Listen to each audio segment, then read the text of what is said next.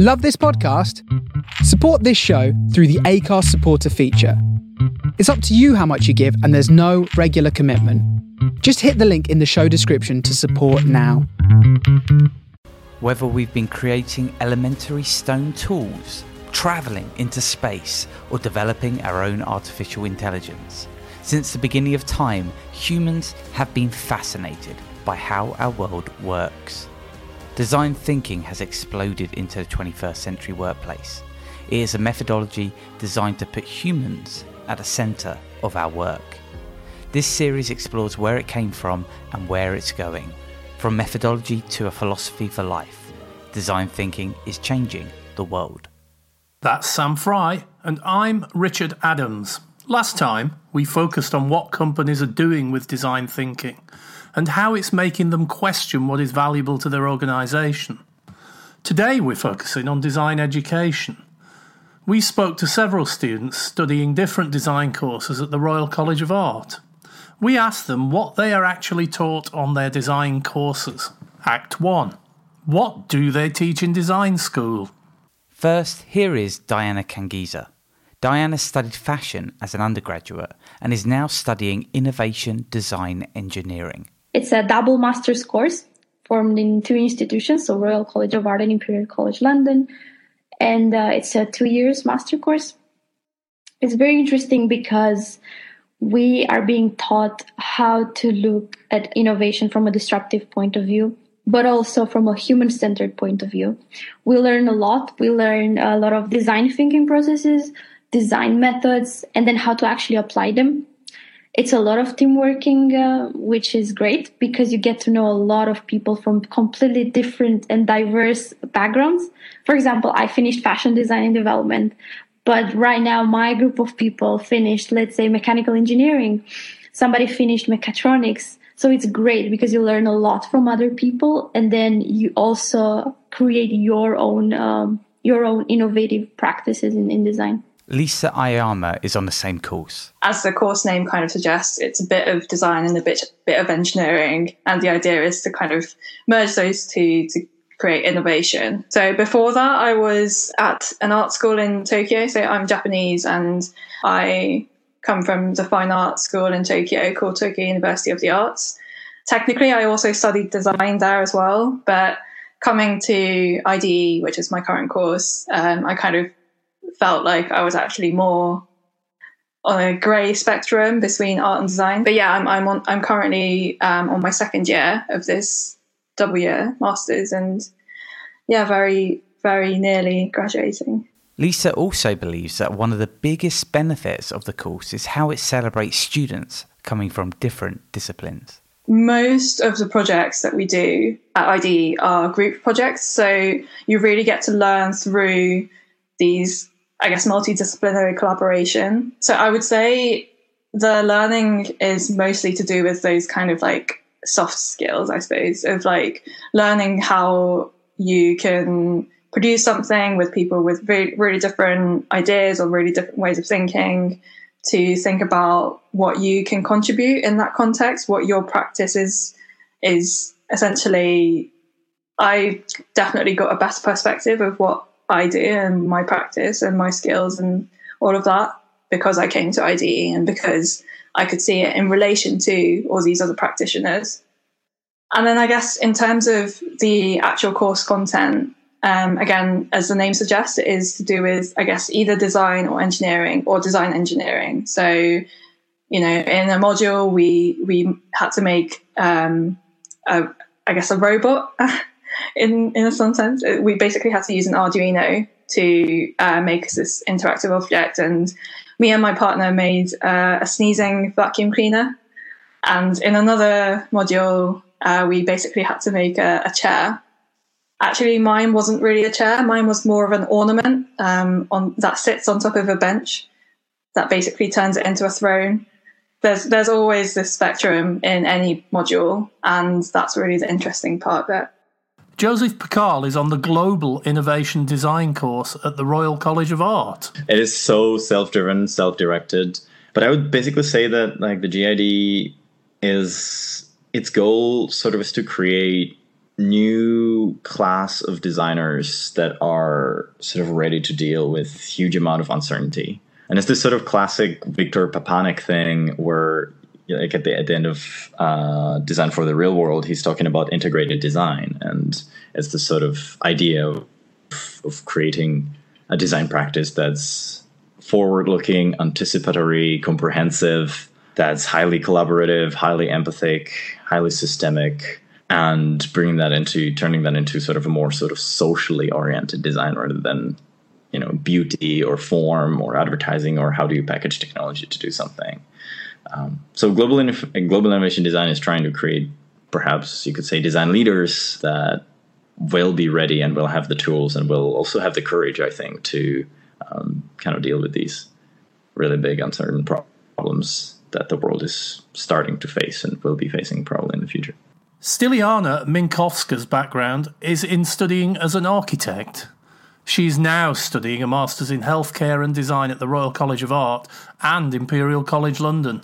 Stiliana also likes that the RCA encourages self direction and cross functional working. I'm from Bulgaria. People study all sorts of engineering, maths and physics and chemistry as part of their architecture education. Here is very much, it could be a painting, it could be a film, it could be a novel, and it's considered, and it's considered an, an impactful architecture project, which is the beauty of, of, of the education system and the curriculum within the UK. And this is why I came here to study because I think it, it gives you wings. It really opens up avenues and exposes you to to be the, the maddest and wildest creative you could be. This generation of designers are being encouraged to work collaboratively with others from different disciplines. They value modules that encourage self direction, but like it when there are methods that they can adopt when needed. But are they taught design thinking? Is design thinking a concept that design students at university are familiar with?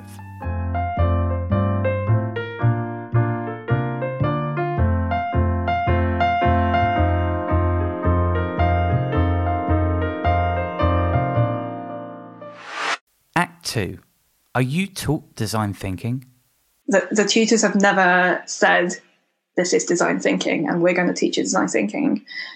They do essentially teach a variation of design thinking in the form of we sort of have this our own framework of a design process and especially this thing called EXP process, which is basically like an experimental design process where we do uh, it's like an iterative process of experiments and um, having a hypotheses and research questions. And yeah it's they, so they have they do have a i think what you would say is a design thinking framework. But i think they just try to avoid using that word for whatever reason. Yeah i guess to be honest i think in general people don't try not to use the word design thinking in the sense that the tutors won't teach students design thinking in order for them to become des- design students. I think they sort of expect us to pick it up without them having to be like, okay, this, this, this, and this. That's that's how you do it. Stiliana Minkovska explains. I think it is, but probably it comes naturally and is not really something that I notice as being sort of imposed as design thinking. I think it's it, it, it's it's very natural, especially within healthcare. I think. Yet there are courses where design thinking is introduced, sometimes using a practical task. Here's Joseph Pakal again. So, design thinking uh, to us has been introduced as part of a module, which is called Grand Challenge, and it's a sort of college-wide module. Uh, again, problem-based learning, team-based uh, 800 students coming together into this one insane super course, essentially. The way, the way it's it's brought into the conversation essentially is uh, okay. Now you're dealing this this complex brief that is highly undefined, but it's it's designed for safety and within that you've got a subcategory in this in last year's grand challenge uh, we had um, next generation interactions was our sub theme. So design for safety using next generation interactions. Design thinking then is something that kind of gets introduced facilitatively throughout the process, saying, okay, here is this type of type of methodology. It's been invented. Uh, this is a little bit of this history contextually. 2008, um, it's being really sort of solidified, picked up, formalized, da da da. Here's the double diamond. This is how you use it. Try and apply it to your project. It's going to be very helpful.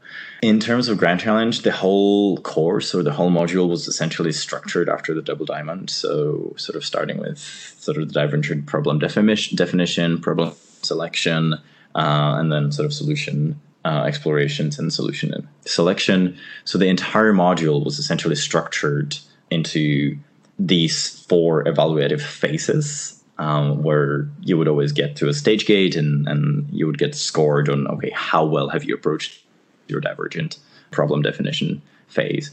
So it's actually very cleverly introduced because you really sort of live through it and instead of sort of reading about it in a book and then sort of thinking about how do i apply it to a design project it's sort of like you really are graded on how well you're actually applying this the Double Diamond is a design process created by the British Design Council in 2004. But simply, the idea is that you have a process that looks like two diamonds next to each other. The left diamond represents divergent thinking, it's the process of discovering and defining the problem. Then the right diamond is about convergent thinking, developing and delivering something. Visually, it looks very similar to a loop, like IBM's loop, which we mentioned in the last podcast.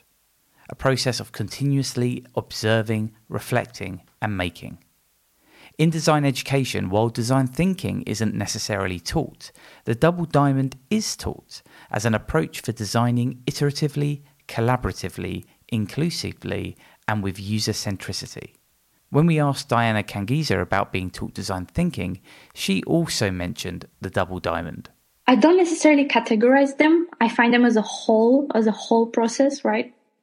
But I can tell you like a good design method that it is integrated in the design thinking process that I adopted recently, and um, it was also what my professor taught me recently, is the double the double diamond process, which is uh, you know researching, iterating, uh, brainstorm, testing, a lot of prototyping, and then define it.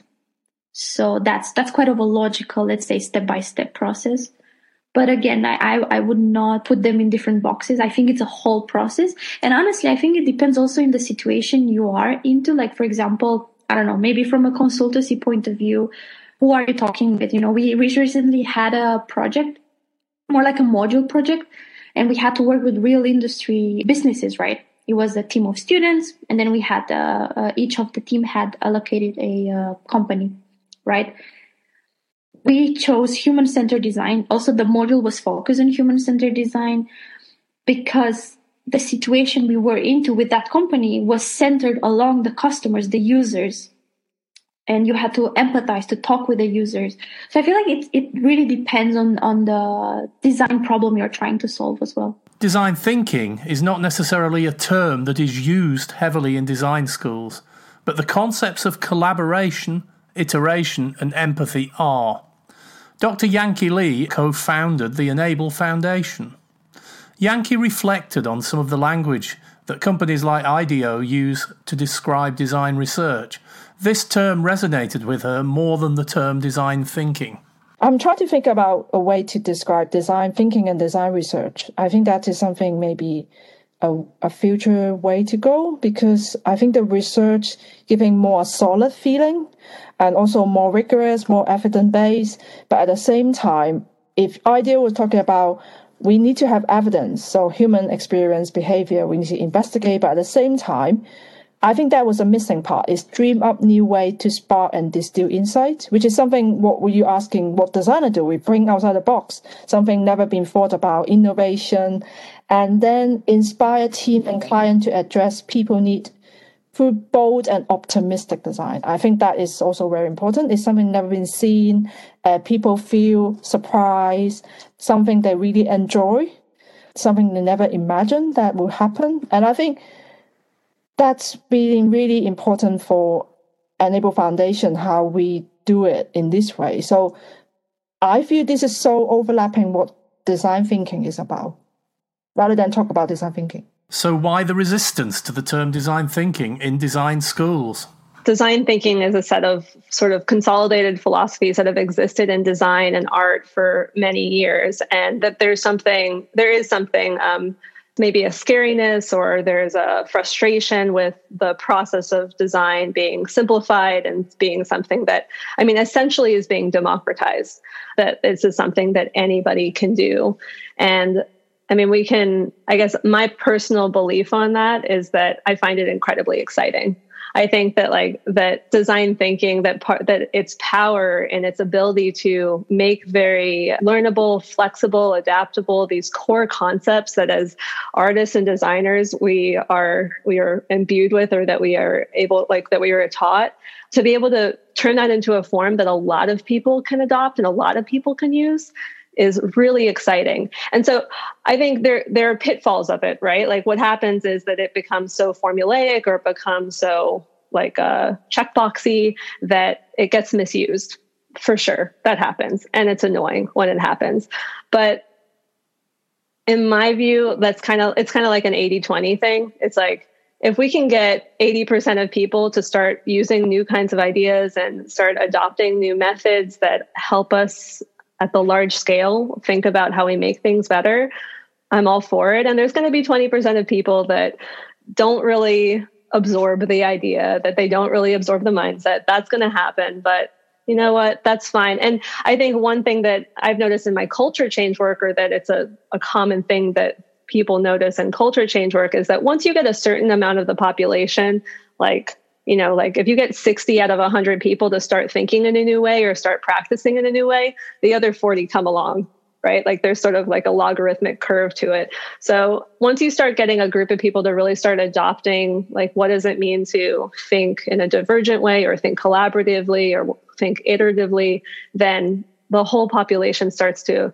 adopt those ideas just because they see them work in their everyday life. So, perhaps there is some resistance and some frustrations with design thinking. But it seems like design thinking is here to stay.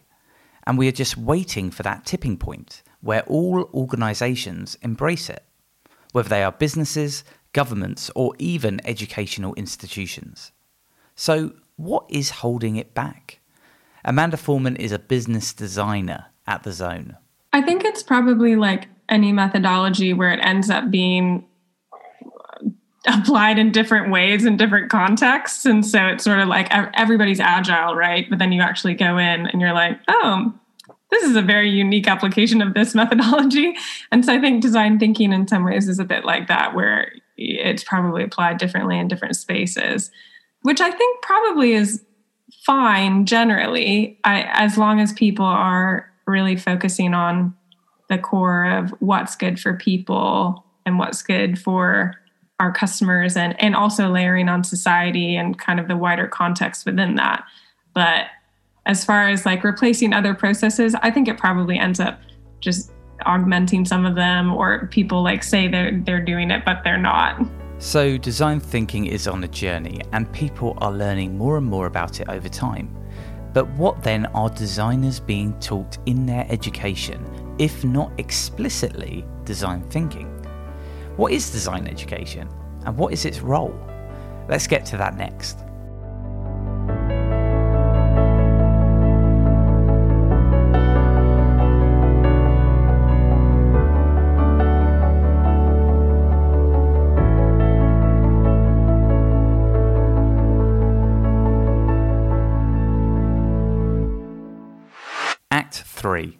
What is design education? Here's Tassie Ellen Thompson, a designer and educator based in Norway. You asked me to, prior to this, and sort of in preparation, what are artists and designers taught in their education, or taught through their education? And that's a really interesting question because that has shifted. I think it's shifted massively, even in like the length of the sort of the time of my career in the late 1980s, especially in, in Scotland where I was, there was a flourishing of open ended, relational, collective type projects. One most stunningly, and I go back to the Turner Prize because it actually, this one course at Glasgow School of Art ran a course called Environmental Art for many years, and it produced an incredible series of successful creatives who've gone on to be, you know, filmmakers and performance artists and, you know, solvers of problems in all sorts of areas. And uh, set up my brilliant man called David Harding. And that was a, a break from this idea of almost being taught a craft, you know, the craft of sculpture, the craft of painting, which you then use to express yourself or your ideas as a solo artist. The idea of environmental art isn't environment as in terms of, you know, the trees or plants type picture of environment. It was about a context based, relational being and making and doing and understanding um, as, as, the creative person, that you were only part of the environment that you were in. So there, there's a lot of similarities to what you might call sort of design thinking and how the students went out into the community. However, with the changes in education being focused on results based, on um, educational credit system, so you needed to have an end point, you needed a number of points that you could take with you from A to B, and, and it's killed really has killed the idea of open ended thinking and open ended problem. Now, here's the difference not problem solving, but problem finding or problem uncovering or concern investigating, you might call it. And now we have students who just want to be given a task that they can complete, get the points, and move on to the next phase. Now, on the other side, World Economic Forum uh, Future Jobs Report 2020, it's looking for, you know, the top skills are critical thinking, resilience, flexibility, creativity, analytical approach, all the things which artists, if given freedom, naturally are able to to do and nurture in themselves. Because you're not on an you know you haven't got this fixed point. I'm trying to solve X, and I'm using this design thinking route to get to X. So I think, um, yeah, art, art, students particularly, uh, it's changed massively, and it's coming back to a feeling that you, you, you know, a situation which is less experimental and less open ended. Design students, I think, are pushed more and more into solving particular problems. Although there is a really fantastic shift now, this idea of design thinking, um, into transition design, especially around ecological questions, uh, which everything now really should be an ecological question. Um, and transition design is flourishing in terms of a way to think about that there isn't an end point. There actually isn't a solution. There's just some solutions and we probably have to use a number of them. And some of them will work, some of them will change. So the idea that everything is always in transition. Tassie believes that education should be about problem finding and exploring, more than just problem solving. But the education system does not encourage students in this way. And Hal Wirtz agrees. I think that we've kind of gotten to a place here where we're spending so much money in this industry around educating adults that's what I do. I teach adults design thinking and I watch these aha moments over and over again that that are so reliable and consistent. Like I, I know what bear I know what moments are going to be surprising to people. I know what challenges people are going to have that I have to help them through. Like it's very clear and that happens in so many different settings. And so the question that I've been writing about and thinking about is how do we stop doing this where we're sort of unteaching adults and we start actually teaching uh, this at a more fundamental level, like even at kindergarten, where this is something that is so has the potential to be so fundamental to how we educate people to go out into the world right? Like we are what are we educating like we are educating people to go out and to make things in the world to put a stamp on the world to um, work with others towards towards the, the solving of complex problems. These are fundamental ideas that I really think I shouldn't be teaching this to 30, 40, 50, 60 year old people. that these are so such core ideas that like how do we start taking this thing that clearly we've validated it at our societal level. We, we've validated its impact. How do we start taking this thing and start transforming it into something that influences a broader scale of people. So, really, in public education and the K through 12, 12 level. Whether you like the term design thinking or not, its principles have been proven to make an impact. It's about giving people the space to think critically, to question, and to really understand the problems that people face. Today, we've learned that design, when given the space, allows people to explore questions, to be resilient, flexible, creative, and analytical. But those are not always necessarily the skills that are encouraged by our education system. To be able to embrace these new approaches, we need to re educate adults as well as kids. We also need to encourage design thinking in our school systems. But there is hope. Next time, we're going to hear some of the stories from the next generation of designers coming through education today. And we will see how they are finding ways to uncover problems and make the world better.